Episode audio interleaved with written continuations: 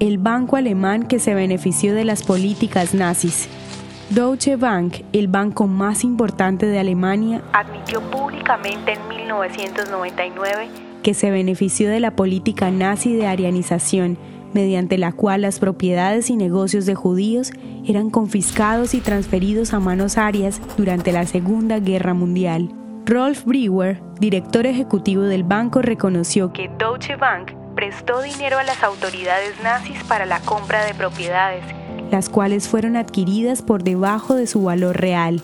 Asimismo, el jefe del departamento histórico del banco, Manfred Paul, reveló que Deutsche Bank prestó dinero a compañías dedicadas a la construcción de Auschwitz, el campo de concentración en el que se le quitó la vida a cerca de un millón de judíos.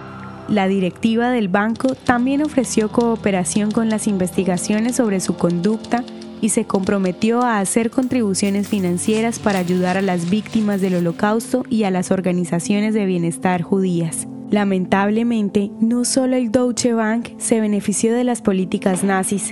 Según el historiador alemán Dietrich Eichels, fueron muchas las empresas favorecidas por los bienes expropiados y los trabajos forzados a los que fueron obligados millones de judíos.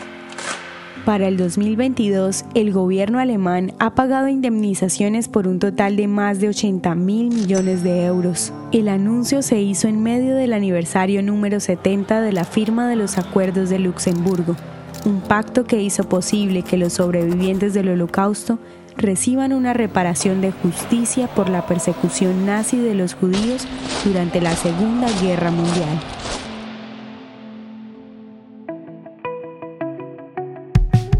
Ya lo sabemos, a veces no te salen nuestras audiohistorias y eso no puede suceder. La solución es sencilla. Ve a nuestro perfil y activa la opción de agregar a favorito. Cada vez que publiquemos tú lo sabrás y ni una audiohistoria te perderás. El contenido original de Audiohistorias de Israel fue provisto y realizado por Philos Project.